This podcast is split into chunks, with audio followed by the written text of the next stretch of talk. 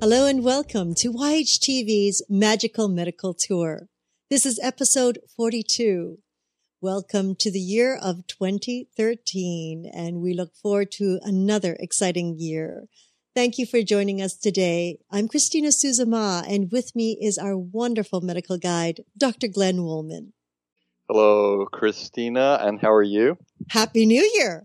Happy New Year! You know, I was, I was, uh, I was wondering when uh, you celebrate this New Year, but then in about two months, you're going to sell. We're all going to celebrate another New Year. That's right. So, uh, how does that work for you? Oh, it's Just fantastic. more celebrations, or do you have different things that mean different things? Oh, it, uh, different things that mean different things. You know, this celebration is is like I, I don't know the the January first celebration is uh, neither here nor there for me. It's the Christmas time that you know we celebrate a little bit of the Portuguese style with the Portuguese food. You know, that's a little piece of my background. And, you know, everything on the table represents the manger, even though, you know, as I say, I'm not uh, immersed in Catholicism anymore. But, you know, that, that, that tradition is always very lovely to keep up and pass on. And then, you know, New Year's is just, uh, it's, it's, it's nice. It's nice. I think when I was younger, I would celebrate you know, like everyone else because I think everyone else was doing it. but, um, reaching, you know, in the past 15 years or so, just getting in touch with my, uh, Chinese roots and beginning to celebrate Chinese New Year, which is the Lunar New Year, uh, that is celebrated in many cultures and not just in Asia. It's, uh, it means a lot more. It's more significant to me. And, uh, it's almost like, um, you know, the, the holidays are over here in the States. It's Thanksgiving and then the Christmas season. And then it's like being able to take another breath before you actually dive into another three day celebration of wonderful food and friends. And, you know, it's not the gift giving or anything like that, but it's, it's about sharing and it's about really taking the time to, for that breath to really know how you want to set your year out. You know, you have time to clean up. You have time to, you know, I guess it's like, like what, um, a lot of people would consider spring cleaning. It's a little Mhm. bit like that. That's that's somewhat in the tr- Chinese tradition, also. This the cleaning up. yes. Yes. For me, for me, New Year's is basically saying summer's on the way. Aha. That's why I like that. Uh, well, greetings, everyone, and welcome to Magical Medical Tour. I'm Dr. Glenn Wallman. I'll be your uh, medical guide along with uh, Christina as we travel each week through the healthcare galaxy, uh, searching for ways towards optimal health. Mhm. And uh, I'm very excited to start our new season. This is great. And you know, it's interesting. Uh, uh, there's a little irony in the uh, way we're going to do this today, in that in in life, uh, the last doctor that sees people is usually the pathologist. When they have a life, at the end of their life, uh, uh, the pathologist is the last person to see a person. Hmm. And so I thought it might be interesting to change that whole concept around and have for our first uh, show of this year uh, a pathologist. And uh, we're going to get into this because this is something uh, most people never meet with a pathologist. Uh, they usually see their private care doctor, their internist, or a surgeon, or something like that. Almost never seeing the pathologist. So Hmm. today, I wanted to bring along uh, my great friend and colleague of many years, uh, who is a pathologist, Dr. Michael Richardson. Greetings, Michael, and welcome to Magical Medical Tour. Well, thank you. I feel very honored to be here. We are honored to have you. Uh, let me uh, say that what I usually do as the medical guide uh, for our viewing audience is to give them an idea of the path we're going to be on, and especially it's interesting today because choosing a path with a pathologist makes me wonder if we're going to be studying about paths with you. The final path. No, No, I don't know. there's a lot of that. misconceptions. Maybe we can clear up a few things. That'd be great. So I'm going to start with we want to get to know you a little bit and what got you into uh, medicine and healing and why you chose uh, this specialty. And then we want to talk a little bit and introduce people to what a pathologist does. I know that people have some ideas, but we'll talk a little more. And then I want to try and uh, use your uh, brilliance and your wisdom and your observation skills to see if there's anything about what you do that will help us, the living, to maybe improve ourselves. That sound all right to you? Sure sounds good to me. Let's, let's see if I can confuse things here for you. Excellent. Well, if you confuse them, I know Christina will uh, clear us all up on that. no, I just confuse everyone even more with my questions. no, our our job is to try to uh, try to de-confuse, try to try to bring some rationality in the whole thing for you guys. you are you are the the pillar of rationality.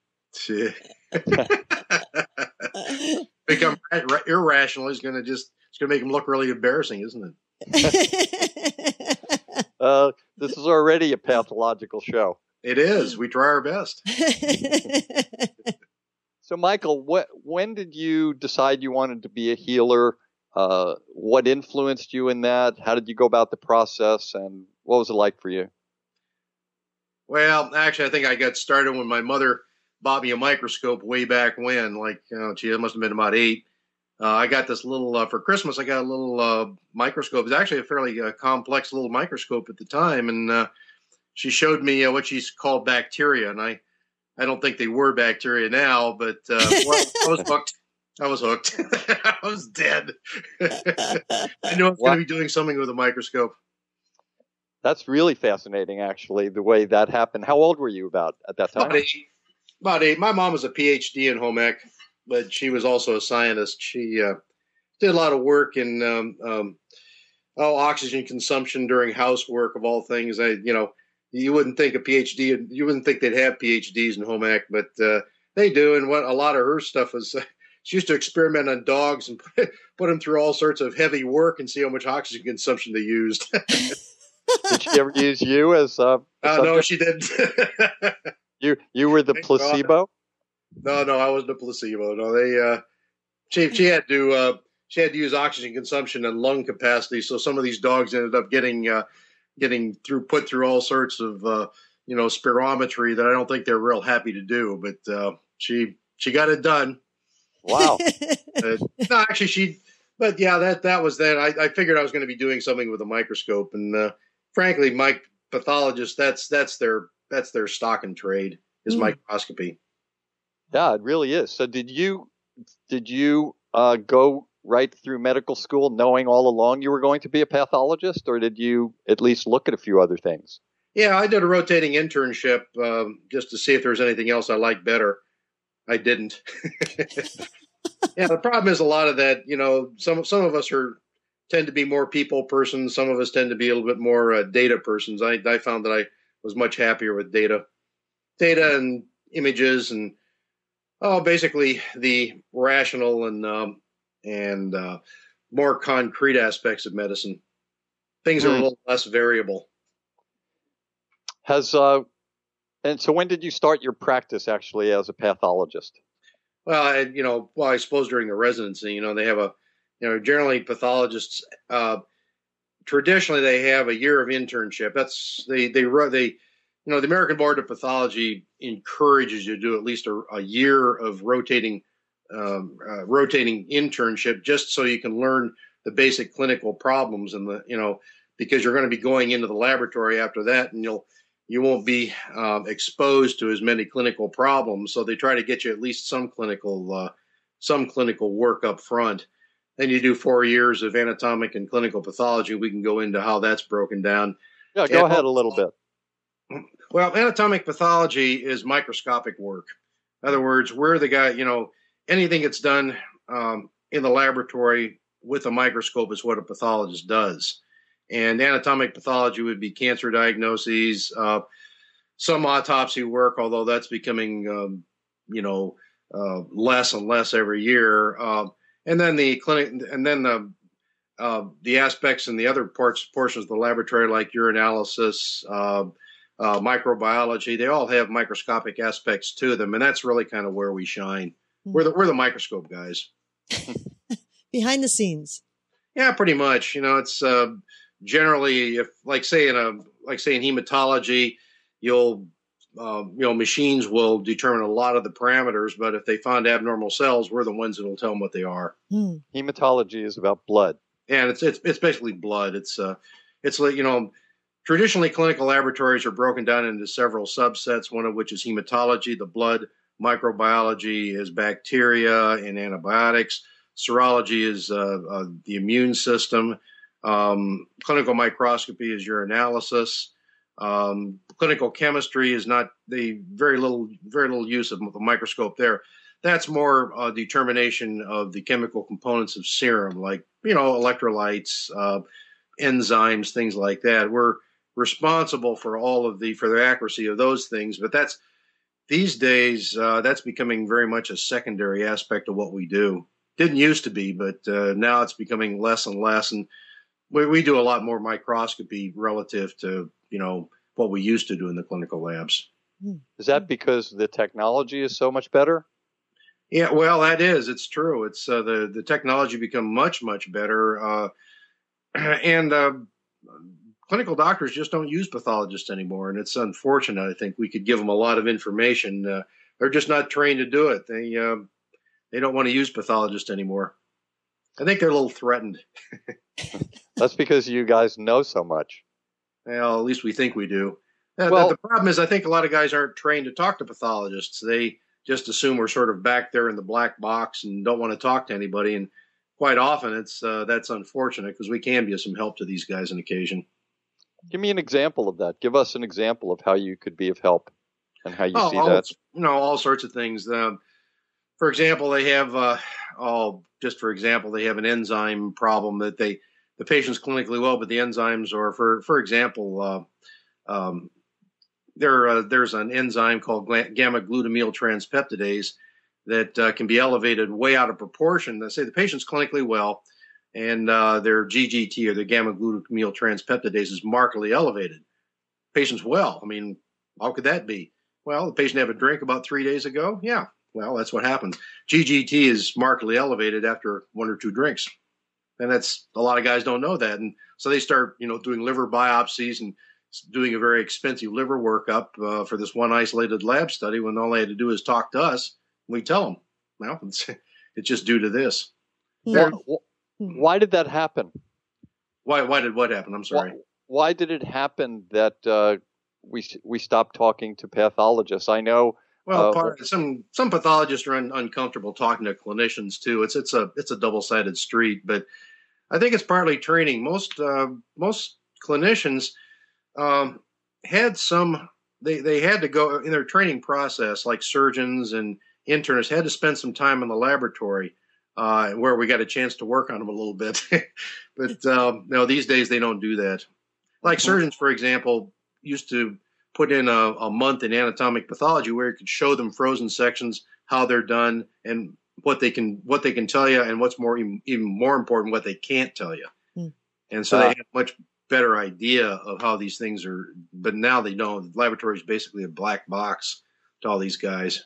That's been one of the problems. We're going to uh, talk a little more about frozen sections in a moment, uh, Okay. but I wanted to. Uh, one of the things that we like to do here uh, is to give people that are trying to decide on careers things to do, and clearly medicine is one of them, and the specialties, different specialties that we present. Pathology is another, and like you said, uh, there are even specialties within pathology, aren't there? Oh yeah, there's because everything, um, you know, the the whole diagnosis process is going molecular now, and there's going to be a that's going to open up a whole new uh, vista for all of us. Um, you know, a lot of the diseases are going to be looked at at the molecular basis. Diabetes is being looked at molecular basis. Uh, atherosclerosis, uh, hypertension, all these things are going to have. That we're actually going to be able to de- define molecular entities we can study that we may be able to interrupt and actually do much better treatments than when we currently are. Cancer, especially, there's there's several uh, there's several genetic uh, moieties in a lot of these tumor in several of these tumors now that we directly interact with and interfere with and buy the patient a lot of time and occasionally save their lives. Hmm. Yeah, that's a great thing. We're go- hopefully going to see a lot more of that. Well, we Uh, hope it's you know But again, that's a double-edged sword because as the patients, it seems, uh, learn that we can do more, then they go out and do more to uh, damage themselves sometimes. And hopefully, we're going to change that today in our talk. well, we hope not. We hope we can convince them maybe to damage themselves less. Well, that's going to be your task today. My task. that's right. Um, tell us about uh, just a general day for you. Just uh, you know, briefly give us a day. Well, um, a lot again. A lot of what I do is microscopy these days. Um, normally, what we'll do is about generally about eight o'clock in the morning. We'll um, the technologist will, will finish cutting slides for us. Uh, eh, slides are produced by taking small pieces of tissue and running them through a series of graded alcohols, mounting them in xylene, and then putting them into paraffin wax. And then that paraffin wax is put flat, fashioned into a square block. It it's then cut very, very thin. The paraffin's then adhered to a glass slide. The paraffin's melted off, and then it's stained with a series of biologic dyes. Uh, and then uh, a cover slip's put over it, and then we interpret these. It seems very far away from the patient, but we've been doing this almost 100 years, and we found it's been very valuable. Um, I wish I had some graphics so I could actually show you a little bit more about this because I'm sure I'm, we're losing people in the in the process here. But basically, it's the tissue gets embalmed, it's cut very thin, it's stained with dyes, and that's what I look at. And I spend most of my day doing that, and that's how we make cancer diagnoses hmm. by by looking at these slides. You know, let's talk about that for a moment now. Uh, you know, most people think of the pathologist when they, when they're watching CSI, the crime scene investigators, mm-hmm. and the coroner, and they're trying to determine the uh, cause of death and the time of death and things like that. But there are parts of aspects of what you do that are very relevant to a living person who might be on a surgical table under anesthesia in the very moment where a doctor, say, for example, might take a tissue from the breast of a man or woman and they're trying to decide how extensive they should go into their surgical procedure or what to do. So they take a piece of tissue and they run it to the laboratory while you're sitting by. And then what happens? Well, what they're doing is uh, you're referring to frozen sections, and um, normally, the, the purpose for a frozen section is to spare the patient a second anesthesia. In other words, if, uh, if the surgeon, say, opens the patient up and finds something unexpected, uh, like say, example, he's doing a laparotomy and he's and he finds the patient's full of tumor or or full of something and he can't identify and doesn't have much experience with that. What they'll do is they'll take a small piece, they bring it to us, and we uh, We'll put that into a cryostat. A cryostat is a is a refrigerated cabinet, usually at about minus 30 degrees, and it has a small microtome on it. And a microtome is a machine that cuts tissue. It can cut tissue very thin. We'll actually freeze that piece of tissue in an ice block. And the reason we do that is because it'll hold it together so we can make a section, a very thin section, not unlike the one I previously described. The the advantage to this is that we can do it very quickly, like five minutes. We can give them an idea of what's going on. The disadvantage is it's not very it's it's not as high quality. In fact, the quality is much much worse. But you know, with that being said, um, quite often uh, we can at least make a diagnosis of cancer for them. If they're mm-hmm. deciding, well, you know, if they open them up and they say, well, gee, we want to know if this is cancer or not, so we can decide where to go from here most of the time uh, we can tell them, you know, we can at least tell them if it's a malignant. Now, mm-hmm. the more subtle things, as is a lymphoma, an adenocarcinoma, the other subtypes that would make a huge difference from treatment standpoint, we may not be able to do on the frozen section, but at least can tell them it's malignant. Example is a is a brain tumor, where the surgeon needs to know is this a metastatic lesion or is it a primary brain lesion? That is relatively well, most of the time, uh, is relatively simple to do by a frozen section. it does make a difference to those guys if they if it's a primary uh, a primary brain tumor, they're going to try to resect that much more aggressively. In other words, they're going to try to get all of that out if they can, um, you know, within reason. Uh, if it's a metastatic lesion, they'll back off because obviously the patient already is uh, is beyond um, you know complete resection. Yeah, metastatic for our viewers means it comes from another place other than primarily in the brain. And the other thing that I wanted to say was when you use the word laparoscopy, that's usually uh, uh, an abdominal surgery where an incision is made into the abdomen, the whole abdominal cavity is explored. Yep. Um, so when when you have something under normal circumstances where you're just looking at lots of tissue that nobody's on the table, some of the times you may look at something and it's extremely obvious to you. You know, this is this. What happens and what do you do and what do other pathologists around the country do when they come up with something that they're not quite sure of, that it looks like it could be this or it's something they may not have seen, something with a question involved? Oh, we do it all the time. um, I'd say probably about 10% of our cases we show to our colleagues, just low, just, you know, the other guys in the office, just to get their two bits on it. And quite often, well, most of the time we can resolve it that way.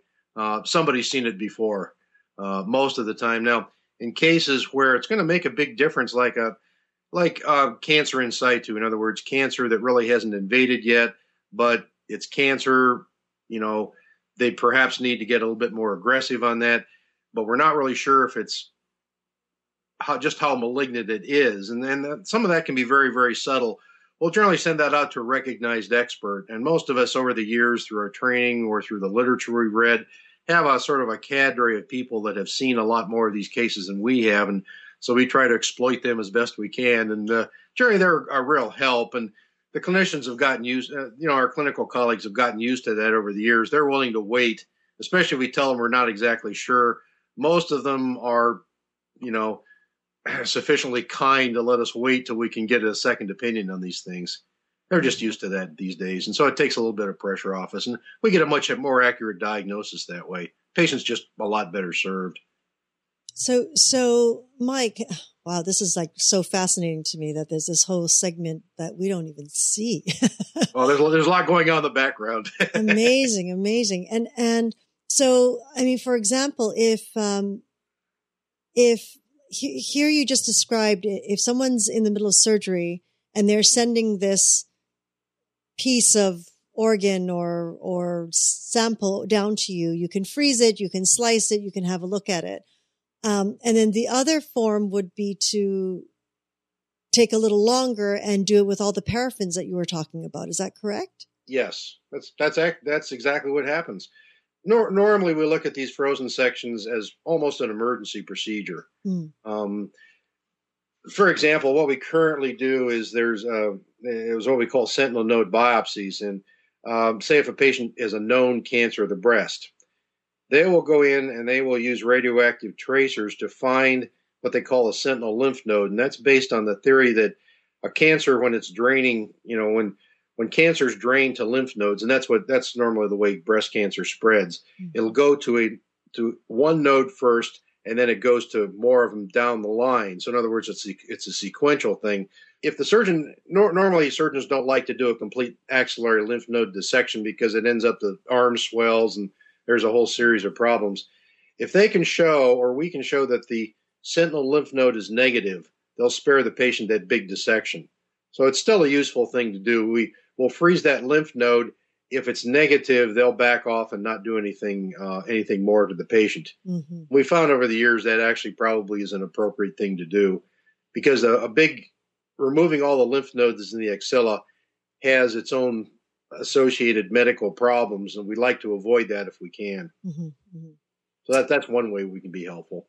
And, and, okay, so what I'm hearing is there's a lot of diagnosis on cancer. What else do you diagnose?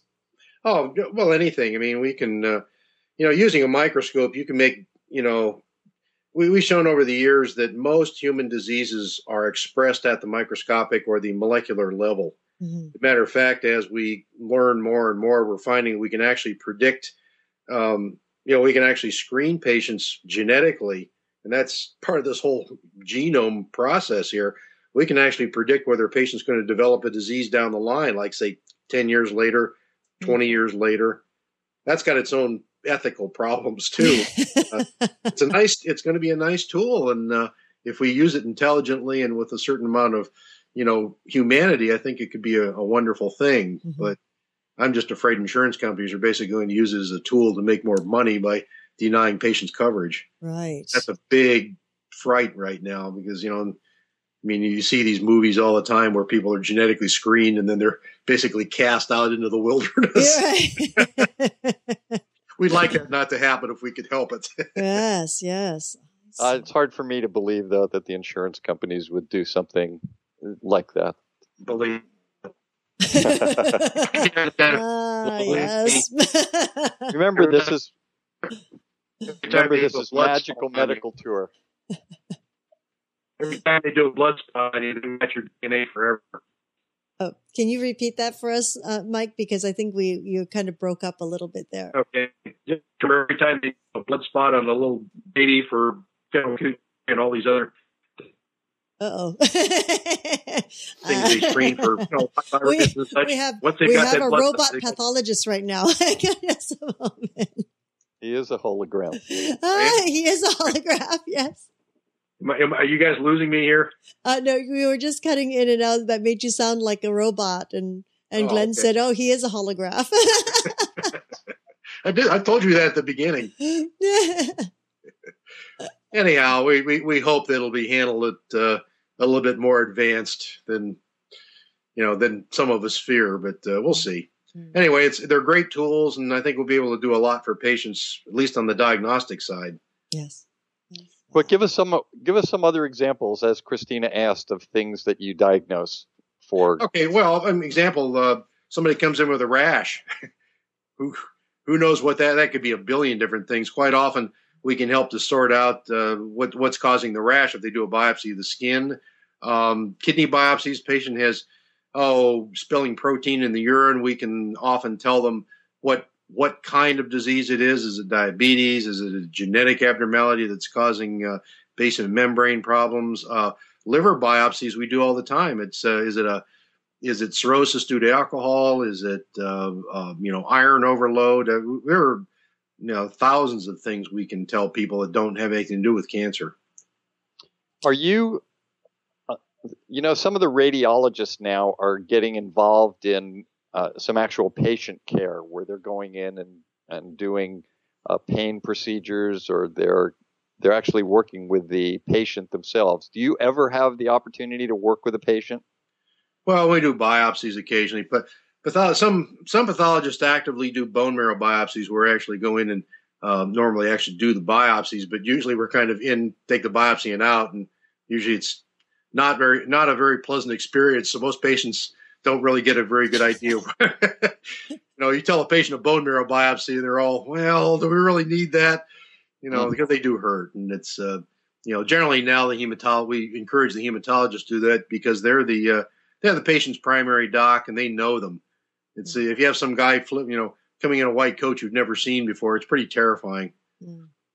So, t- speaking about um, humanity now and things like that, um, sometimes you're the very pers- first person that really knows that someone has a cancer, and you know that when you tell the surgeon or the or the doctor, the primary care doctor, uh, you know that that's going to change their lives. What? How do you prepare yourself for that? How do you deal with that? What does it mean to you? Well, you know, after you've done it for 40 years, it, the the impact isn't that big. What what you really so you got to remember the most important thing that you can give the patient are facts.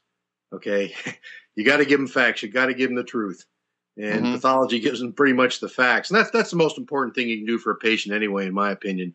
You got to give them. You got to tell them what's going on. You know, and pathology does that more than anybody else. We tell them chemically that they have a serum sodium of 150 not 149, not 151, 150. You know, we tell them that that lump that they had is cancer, or better yet, it's not cancer. Mhm. You know, but we give them facts, and that in, in medicine, as you well know, uh, facts are rare and wonderful things. A lot of it's art, speculation, shadows. Mm. Remember, radiologists don't make any diagnoses. they just show you that there's a shadow. We we make the diagnosis. Mm. No. Not not to, Uh, to beat up my radiologic colleagues, but No, maybe fun. we'll have a uh, a panel one day with a radiologist and a pathologist. And, Well, you know, there's actually been some some thinking about whether they ought to do a combined residency and train these guys not only in doing radiology but also pathology.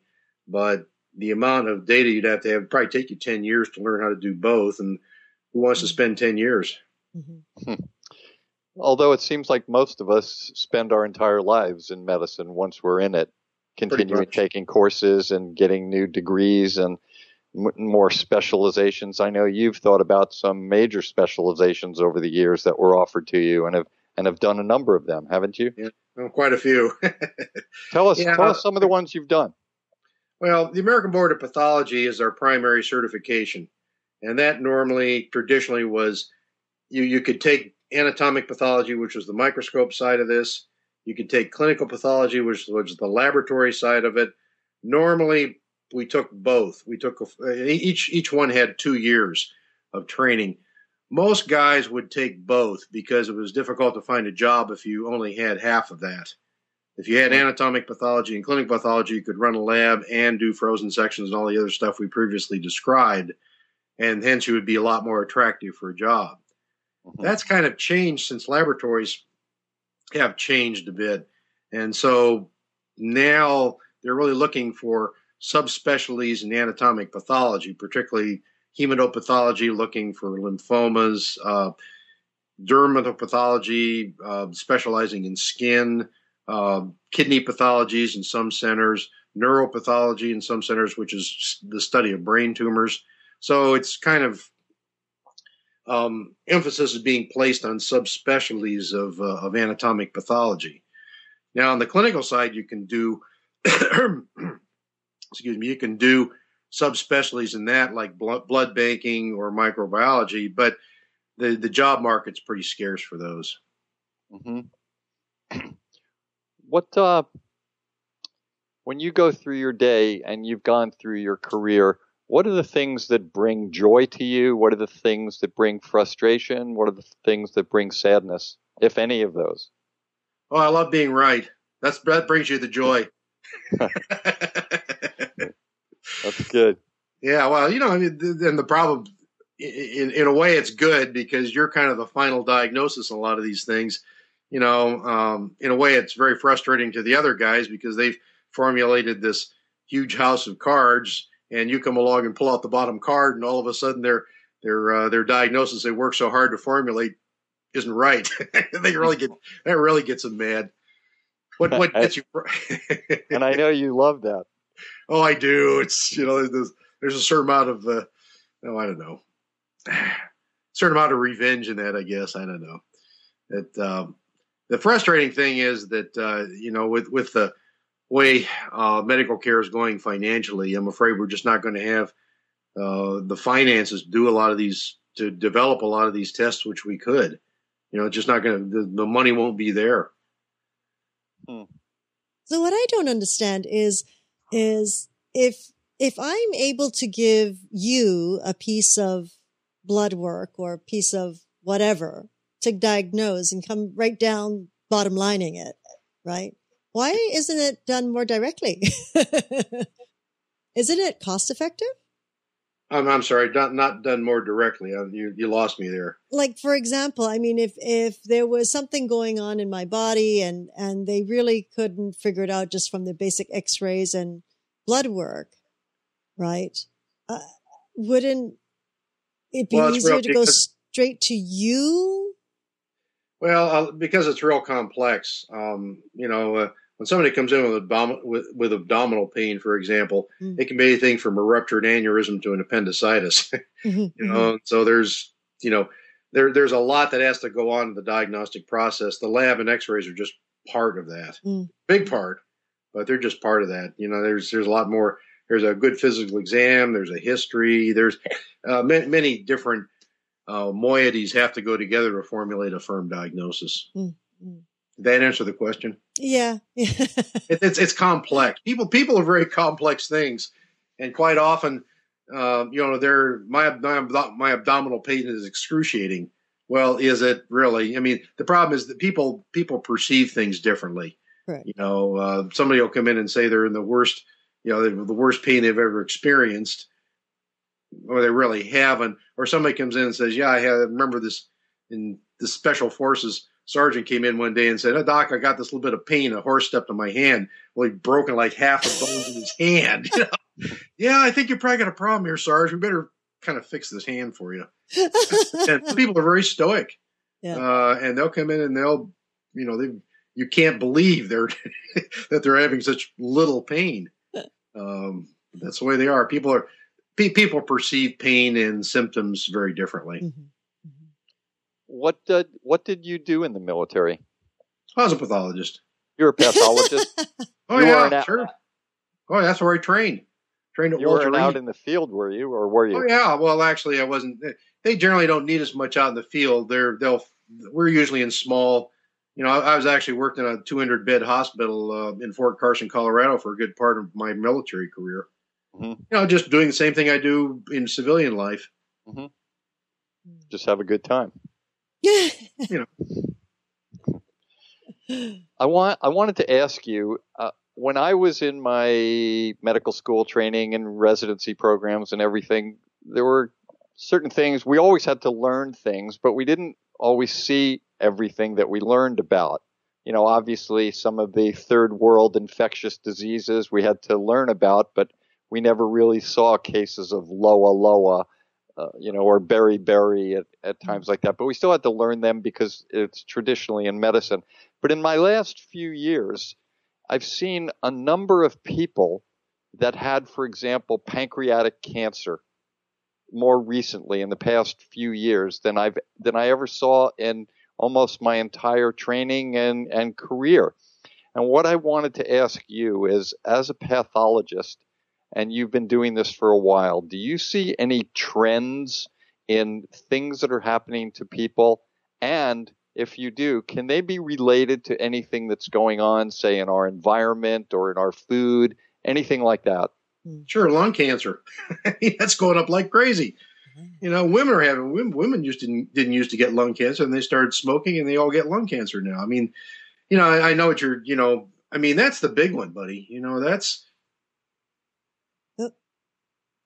Oh, we lost him. Oh, lung cancer. Oh, oh. That's the big one. That's the big one. I thought it was going to be breast cancer. a lot of, yeah. A lot of people don't Oh. realize that uh, it also uh, you have a higher incidence of breast cancer. Oh, Mike, wait, high- wait, hang on just a sec, Mike, because you just uh, your your screen had frozen, and you had frozen just when you were about to say lung cancer being the big one. Are you with me now, or We're, we're yeah, we're with you now. So if you can start Okay. that part again. Well, the, the the big one I think is that uh, you know is is lung is is tobacco smoke. Mm. Tobacco smoke causes many different kinds of cancer, particularly kidney, bladder, um, lung. Uh, there's probably a higher there's a supposedly a higher incidence of breast cancer. There's a slightly higher incidence of endometrial cancer. It's it's Mm. it's just a it's just a garden of earthly delights, and the federal government subsidizes tobacco farmers. What is this? You know, I mean that that just as example, that's the first one. I know that you know everybody wants to say, well, you know, there's pesticides in the food and all that. Maybe they do. Maybe they have a small uh, contribution, but it's nothing. No, Oh, We froze again. Nothing like tobacco smoke. Oh, okay. Nothing like. nothing like. To, see, the tobacco companies are trying to interfere with us. They're trying to interfere with the message. It's nothing like tobacco smoke and secondhand.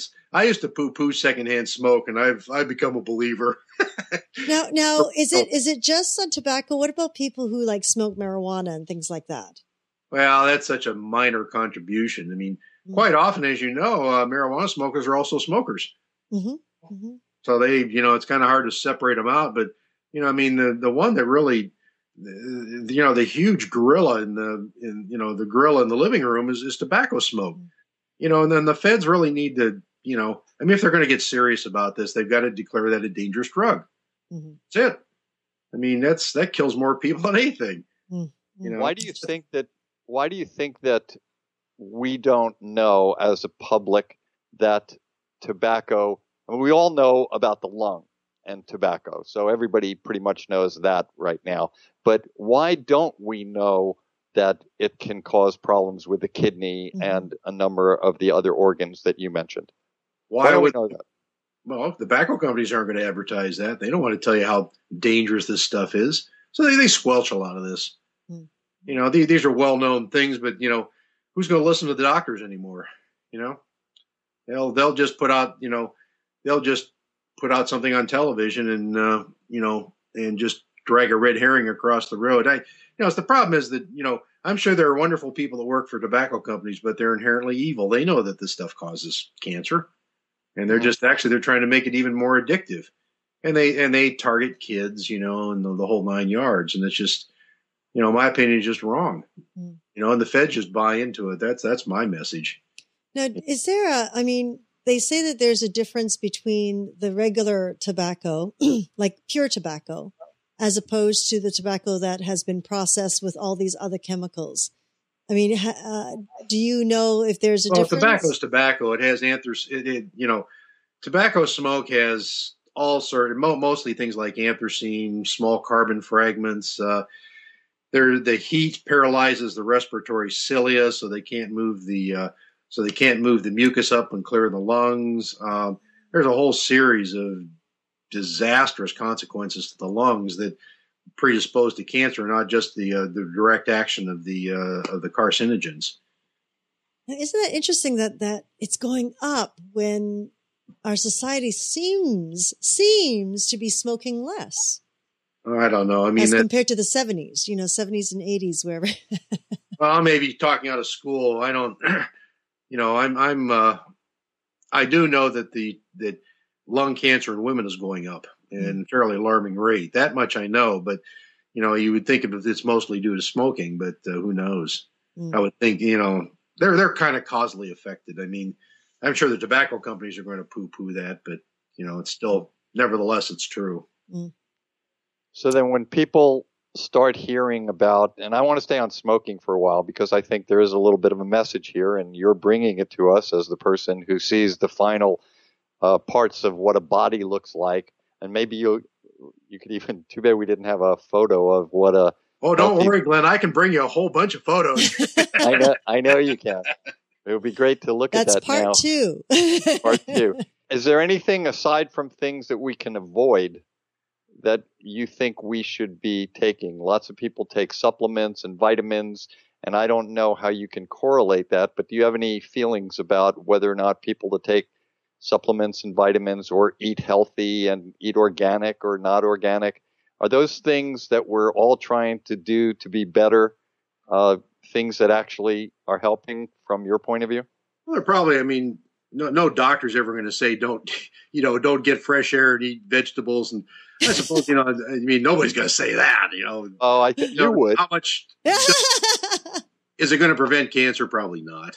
I mean, is it a good thing to do for yourself? Absolutely, sure. I mean, it's you know, getting exercise and you know, getting proper sleep, and I suppose some vitamin supplements are not a bad idea. And certainly, some people, you know, tend to you know need more vitamins than others. Uh, you know, probably as you, the elderly possibly need a bit more things like that. But is that actually going to do anything to prevent cancer?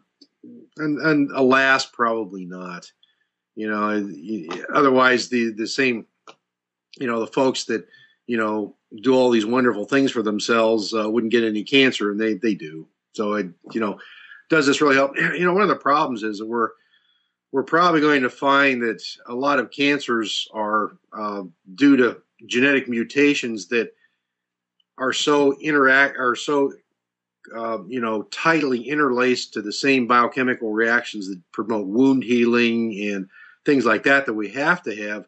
It's going to be hard to tease them out and mm-hmm. treat them. I mean, for example, right now, you know, if you treat a cancer like a leukemia, you have to give them drugs that wipe out the whole immune system. Well, whoopee, you know, right. so they die of an infection, you know. So you're right, right now we really don't have good drugs that can sort these out, and uh, it's you know we're still in the process. We've had some real triumphs. There there are several uh, Gleevec in the in chronic myelogenous leukemia is curable. You give somebody a pill, and their leukemia goes away. That's pretty cool. Hmm. Yeah, it's you know, very uh, cool. In fact, we interviewed uh, Lon Winston, uh, who had a hairy cell leukemia. Yeah. And uh, as you said before, the molecular uh, knowledge that's coming out right now, we can laser beam target certain parts of a cell and not injure, uh, you know, other cells locally around it that are healthy. So Sure. these are good things. What are some of the other good things that are happening that you see? Oh, I mean, as far as uh, well, uh, acute lymphoblastic leukemia in kids is curable. Uh, Mhm. Sixty percent of them. That's uh, that's pretty remarkable. Uh, Lance, and, yeah, Lance Armstrong is a is a classic case of this. He had a seminoma metastatic to the brain. When I was training, that was a death sentence. He's doing fine. Thank you. They gave him cisplatin and a couple other uh, new drugs, and he's doing okay. So they saved his life. You know, uh, choriocarcinoma in in women uh, say they get a choriocarcinoma from a bad pregnancy. It goes to the lung. They used to die from that routinely. Hmm. They don't anymore.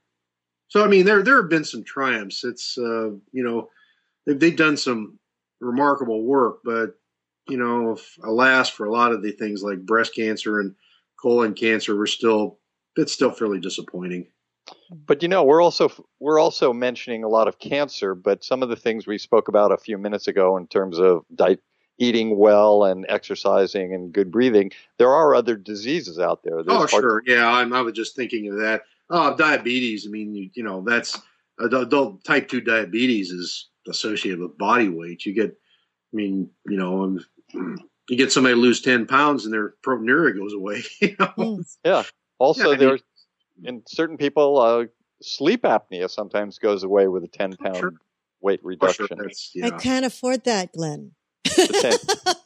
yeah, I mean, it's you know, it's, it's amazing how just a little bit of weight loss sometimes can correct a lot of a lot of diet or a lot of metabolic problems. You know, it's uh, the body doesn't like the body does not like you weighing 350 pounds. It just doesn't. It's not happy. Mhm. You know, the more you can lose, and um, the more you can lose, the better. I mean, obviously, you don't want to be anorectic. I mean, there, there's a limit to that, but uh, we could all stand and lose a few pounds here and there. no, then that definitely helps. That helps certainly diabetes. Um, other things, uh, the liver doesn't like a lot of fat dumped on it either, and that's a condition called steatosis. Sometimes that can lead to uh, a scarring of the liver, cirrhosis.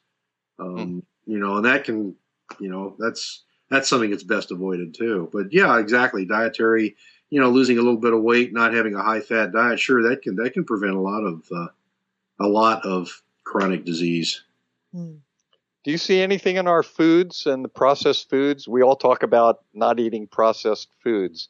Do you see anything in the in the processed foods that are causing harm that if we don't eat them, we're okay? Is the food industry like the cigarette industry? Oh, I don't know. You know, that, that's a tough area, and that's out of my realm of expertise. I do know that monosodium glutamate is uh, supposedly cancer protective. So, Cancer protective? Really? Yeah, because, because way back, I think about 20, 25 years ago, they were saying that it was the it was what caused cancer in, Well, in MSG China and everything. MSG supposedly ties up some free radicals, and so they were thinking that maybe that helped. But uh, so the problem, the bottom line is, we really don't have a good handle on those things right now. I mean, it's you know, I, I think you know Monsanto dumping you know Roundup into everybody's uh, you know soybeans probably is not a good thing, but how much does it actually translate into ri- disease of risk? I mean, risk of disease in in the average person, it's hard to say. Mm. You The know, it's body a- takes care of a lot of that. well, it does. You know, we're remember we're we're designed to handle, you know, rotten meat and bad vegetables, all sorts of nasty stuff, and uh, we've got we've got some really nice, uh, you know, uh, we've got a lot of protective mechanisms that protect us every day from things like this, the, the so-called wisdom of the body. Mhm. So we, we have a lot of ways to get rid of a lot of these things, and particularly viruses. Boy, we've got lots of ways to get rid of viruses. You know, it's uh, the, we have a lot of fairly sophisticated ways to protect ourselves. Uh, we'd like to enhance those sometimes, um, but then again, some of the things we, some of the immune, um, some of the things we use to protect ourselves, like the immune system, can turn around and get us too. Lupus is an example. So, you know, everything's a double-edged sword. Everything has a yin and a yang to it. Right, boy, it does for sure. Mm. You know, You know, we just did a uh, a very special episode uh, on health tips that all of the interviews, uh, each person that we interviewed gave us a special health tip, and we compiled them in uh, 2012, and we recommend that everybody uh, listen to that. But uh, now we're starting in 2013, and uh, I want you to have the the uh, opening uh, shot at giving us the first health tip. the first health tip. 2013. You're in the pole position. I'm in the pole position. That's great. Well, I'll have to think of something erudite to say. Uh, take the cancer, take the lump in your breast and the spotting of your and your vaginal spotting seriously.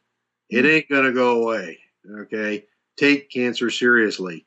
Don't sweep it under the carpet because it ain't gonna get any better. And you know, if you have a if you have a breast lump or if you have vaginal spotting or they see a, a spot on your lung during a routine x-ray take it seriously it ain't going to go away most likely hmm. You know that's one thing i can tell everybody. We see these things all the time where people just sort of hope and pray that it's going to go away and it ain't you and know take care of take care of it. What are the first signs of lung lung cancer? Well unfortunately sometimes sometimes it's just you know, you see it on an X-ray for routine for other routine things like you know, you, you know, who knows? They you know they seem to X-ray chest for everybody for everything any you know these days. Mm-hmm. Uh, one of the first things you normally have, well, you normally get sick. I mean, you lose weight, you get night sweats. Uh, by the time you're coughing up blood, it's pretty advanced. So, you know, usually they're found as a as a as a uh, uh, law or as, as a spot for something else they're looking at, maybe cardiac shad, the side of the heart, or something like that. Hmm.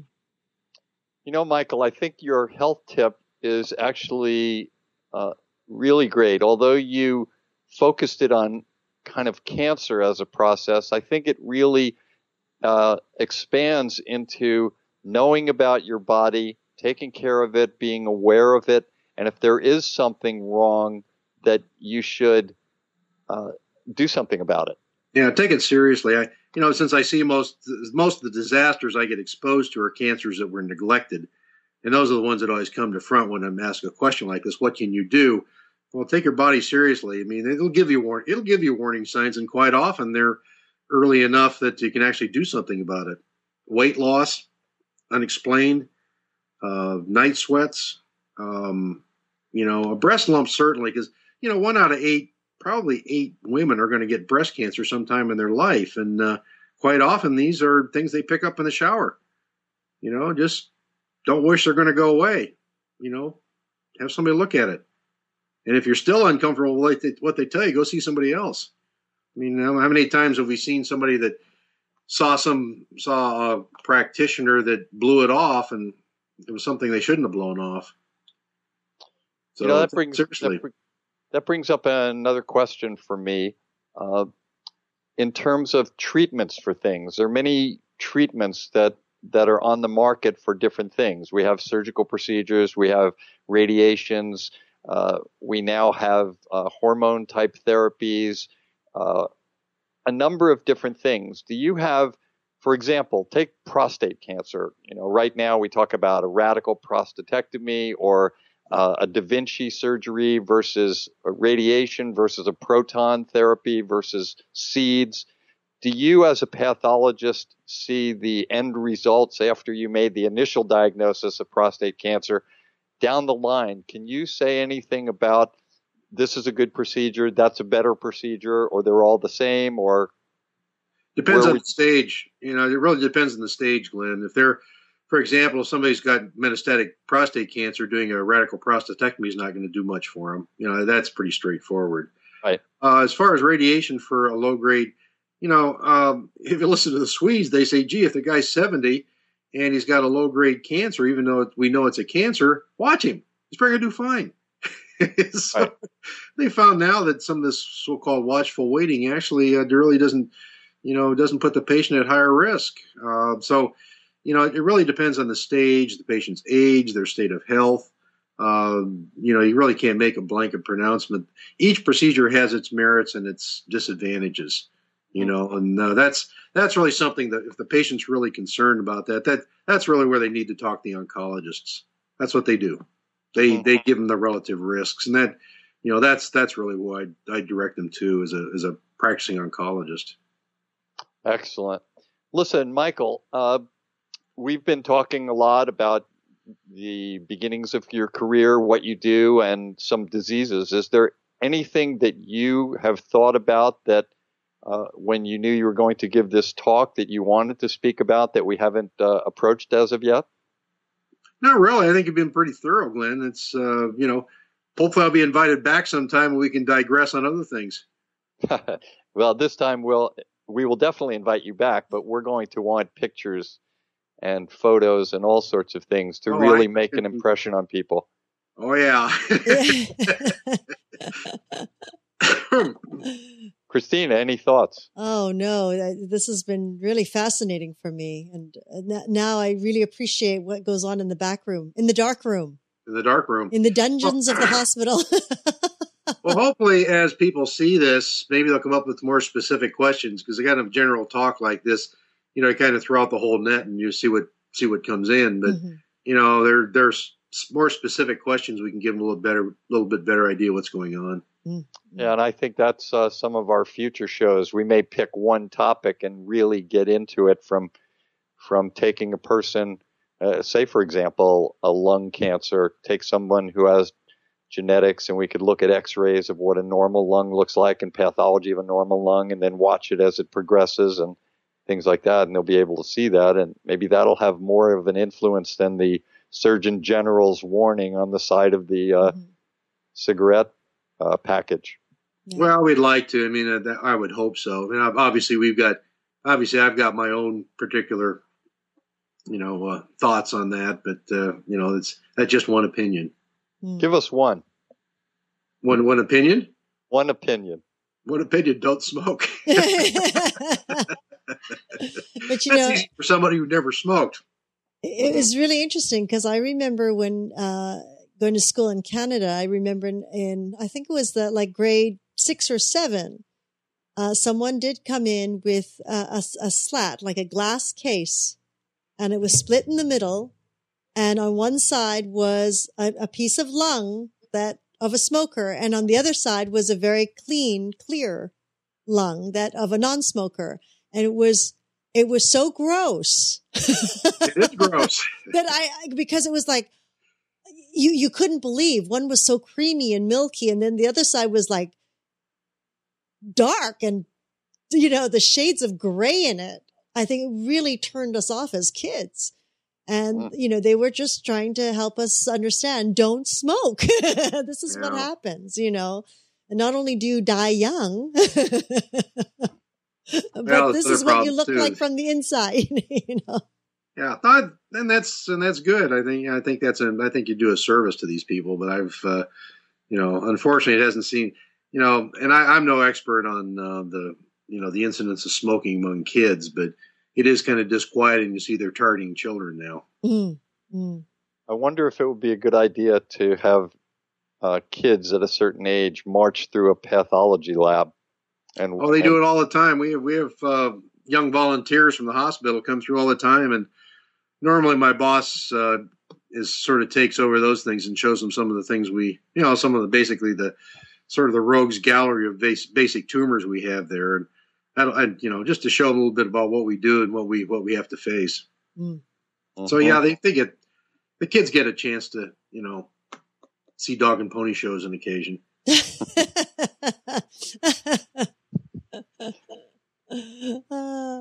Well, I'm extremely grateful to our special guest, Dr. Michael Richardson, our pathologist in uh, standing, for his willingness to share his wisdom and expertise with all of us. I would It's also, my pleasure. what's that? It's been my pleasure. Ah, oh, Thank you. It's been a pleasure for us too. I also want to thank all of my teachers and all of my healers uh, to help me go through my journey. And I look forward to getting together again on the Magic Tour with uh, Christina next week when we explore another quadrant of the healthcare galaxy. And until then, I would like to say thank you, Michael. We really appreciated this. And uh, I wish everyone optimal health. Yes, and thank you so much, uh, our wonderful medical guide, Dr. Glenn Woolman and Michael Richardson, for such a fascinating moment into what you do and your expertise. It's uh, I'm fascinated. and of course, I'd like to thank each and every one of you for joining us and supporting this new platform of education information. You know, we are grateful for your continuous support and look forward to hearing from you on how we can support you better. We're excited to announce that you can now access the show, Magical Medical Tour, through iTunes. And uh, I do believe that directly on the site, there is a button that you can press that will link you directly there so that you can download the show. We invite you to join us live every Tuesday at 10:30 a.m. Pacific Standard Time, 1:30 Eastern Time for Magical Medical Tour. Wednesdays for Trinity of Life at 11 a.m. Pacific Standard Time, 2 p.m. Eastern Time followed every other week by our show Flowing into Awareness with Anatara. You can also find uh, our medical guide, Dr. Glenn Woolman, at myyogahub.com forward slash G Woolman and follow him on Twitter at Glenn Woolman. And of course, through his own website, glennwoolman.com, where I do recommend uh, for you to learn about his metaphor square breath. Thank you for joining us. And once again, until we meet again, namaste.